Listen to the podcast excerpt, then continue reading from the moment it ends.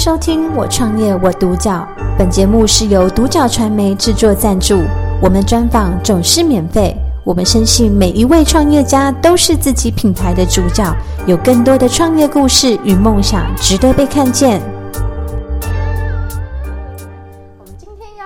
明君畜产科技股份有限公司的杨书祥先生，杨书呃书祥你好，啊你好，罗老你好，那欢迎他来跟我们分享他的创业心路历程和故事。那第一个问题想要请教书祥，就是当初怎么会想要创业？那您的起心动念是什么？其实以前呢、啊，在念书的时候啊，就一直在想说，哎，今天如果我踏入变成一个科学家，嗯、那我是不是有一些能力去改变一下这些世界？那在更小时候的时候，我就一直有一个梦想，是说，今天我既然生而为人，我来走这一趟，我觉得应该要对这社会、这世界做一些什么，至少留下一点点足迹也好，或是一点点轨迹也好。所以在这种情况下，在呃，在这种先天的心理因素之下，再加上呃后来出社会之后，发现说，哎，原来畜牧这个产业。已经人才开始有点有点凋零了。嗯，那我们这些新血进去之后，我们可以干什么？除了走现场的样子，除了去走呃研发之外，我有没有办法帮助这个产业创造一些新的东西，并且解决产业真正的问题？嗯，也就是因为这样，我才发现，哎，刚好我这个能力，刚好我可以解决这个问题，一切都是很刚好的状况下，嗯，我觉得时机差不多了，我才会去创业。嗯。所以你自己有这样子的专业技术，然后到你真正去投入，是因为你呃希望可以改变一些什么，然后你也 不好意思，也去结合你自己原本的专业，然后去做到这样子的一个呃事业发展。那可以给我们介绍一下，就是嗯明君畜产在做的主要的产品以及就是特色的地方。好，我先讲一下，我们公司当时会做，是因为其实。这几年来，大家都在讲一件事情，就是医院里面多重抗药性细菌的出现。嗯在国外，他们这个又称为叫“噩梦细菌”，就叫 nightmare 的 micro 呃 bacteria 这类似这种字眼。那其实这件事情除了医界的很重视之外，连欧盟他们现在都很重视这件事。欧盟最近呃这几年拨了一大笔，大概几百万欧元的款项，专门在做研究，想说我们如何去解解决。微生物抗抗抗生物质这件事情，他特别讲是微生物抗抗生物质，其实他们最主要的核心内容就是抗生素的滥用导致抗药性基因的出现。嗯，那你今天抗药性基因出现的时候，大家都花了这么多的时间，这么多的基因在在研究，就代表现在还没办法解决。嗯，那我们公司的想法不一样，我们公司的思维是，古代这种东西，这种东西它已经是细菌这种东西是长期以来一直存在的东西。那为什么人类到现在没有灭亡？如果说它真的这么可怕的话，那以前现在是因为我们发明了抗生素，我们的存活率提升。在抗生素之前呢，不管是欧洲也好，中国也好，或者是其他每个地方也好，嗯，古老的方式都是吃草药。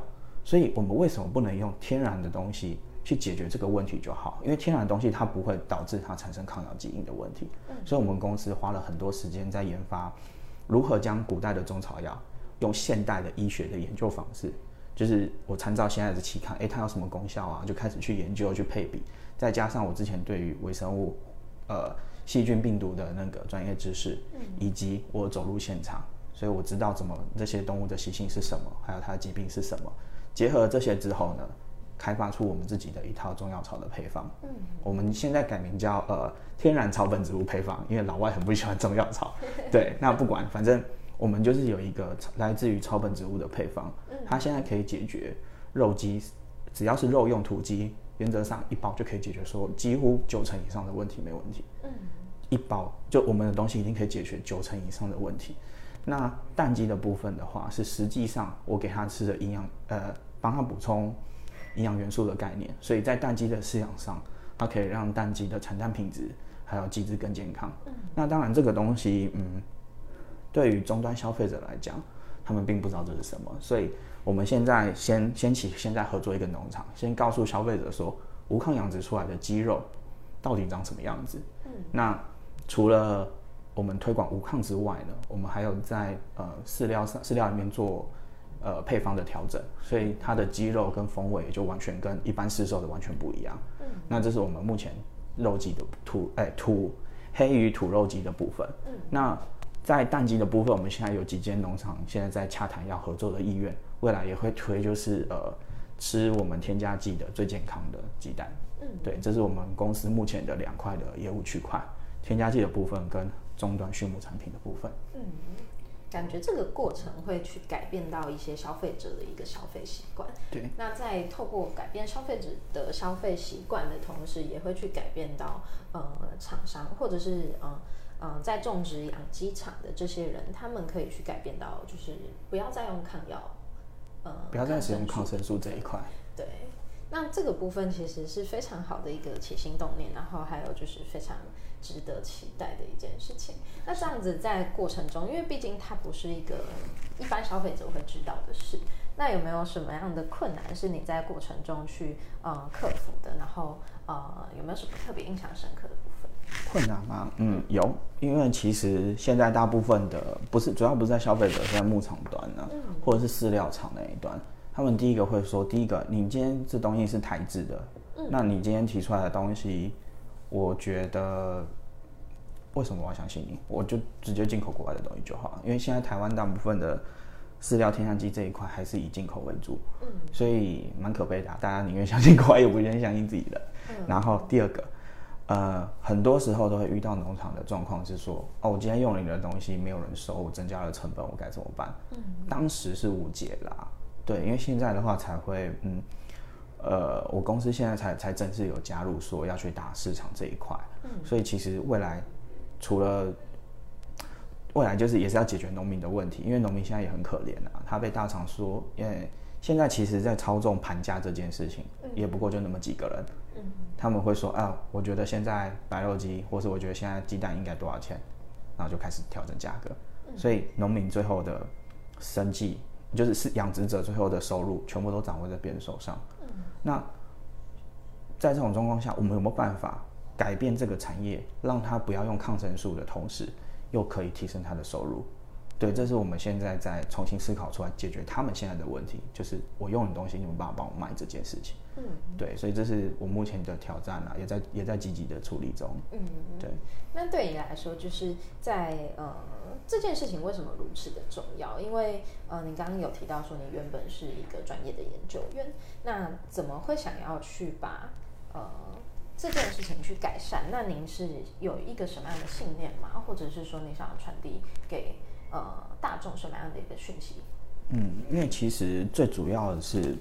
就像我一开始说的，我不希望我这辈子就只是单纯一个领薪水，然后做一些研究，就只是发个报告就没事的这种人。嗯。我还是希望是我最后这个研究出来的东西，可以实际上的落实到我们生活中，甚至是改变一些什么东西都都好。嗯。我当时所没有想到的是，这东西有可能可以改变全世界。嗯。当然，这东西如果真的走到那一步，我会觉得哇。我这辈子真的是不枉此生。嗯，可是即哪怕即便只是改弯改变台湾一小部分的群众，嗯，我也都觉得很值得。因为其实以台湾现在的抗生素的污染也非常严重，包含之前忘记哪一年做的，好像三千公尺以下的河川全部都是抗生素，都验了出来。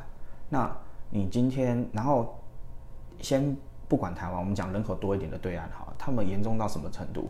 在他们知名的，我忘记哪一间研究机构发的正式的报告，一七年还是一六年的时候，他们研究上海的小学童，十百分之六十还七十的小学童里面，尿液哦就可以直接验出两种以上抗生素。所以在这种情况下，其实这件事情已经严重威胁到我们的生活的时候，谁都逃不掉了。那我今天刚好有这能耐，可以有这个机会去改变这些东西的时候，当然去改变啊！你不做就没有人做了。嗯嗯。对，而且鸡肉真的是，呃，很常出现的一个食材。对，如果可以从这个部分开始着手的话，其实对于台湾人或者是说整个世界的人类的健康，其实都是有很大的改善。是，这也是我们期许的目标了。嗯，那这样子就是有没有什么样，就是呃，未来三到五年的计划是预计要去执行的，或者是说最终的愿景，你会希望它走到什么样的一个程度？我不敢讲说三年五年后我还会不会在啦，但是至少一年内的计划我可以先提得出来了。像今年的话，我们呃，其实我们现在已经，我公司到现在已经重启两个多月嘛。那今现在已经有一批样品出来了。嗯，那我现在拿着这些样品去告诉各大餐厅啊，不管是厨师也好，有一些厨师他有一些社会社会责任的时候，他就会选用我的东西。嗯，然后有些厨师是在乎的是它的风味跟口感。嗯，那再来就是一些对我们理念有支持的店家，他们开始有说，哎，这个样品不错，那我下一批我怎么卖？嗯，那我现在我现在的想法是在年底，我现在有跟农场谈好，预计在这个月他会进新的。进新的鸡进来，然后年底的时候我们会有新的一批鸡肉鸡肉产出。产出的时候我们会包含我们的呃产品的包装跟品牌的设计。未来可能会推职人魂系列，所以就是职人魂严选鸡腿肉啊，或者是鸡胸肉啊，类似这种东西。那当然名称还不是正式确定，但是今年年底到明年年初，我们就是主打品牌这一块。嗯然后。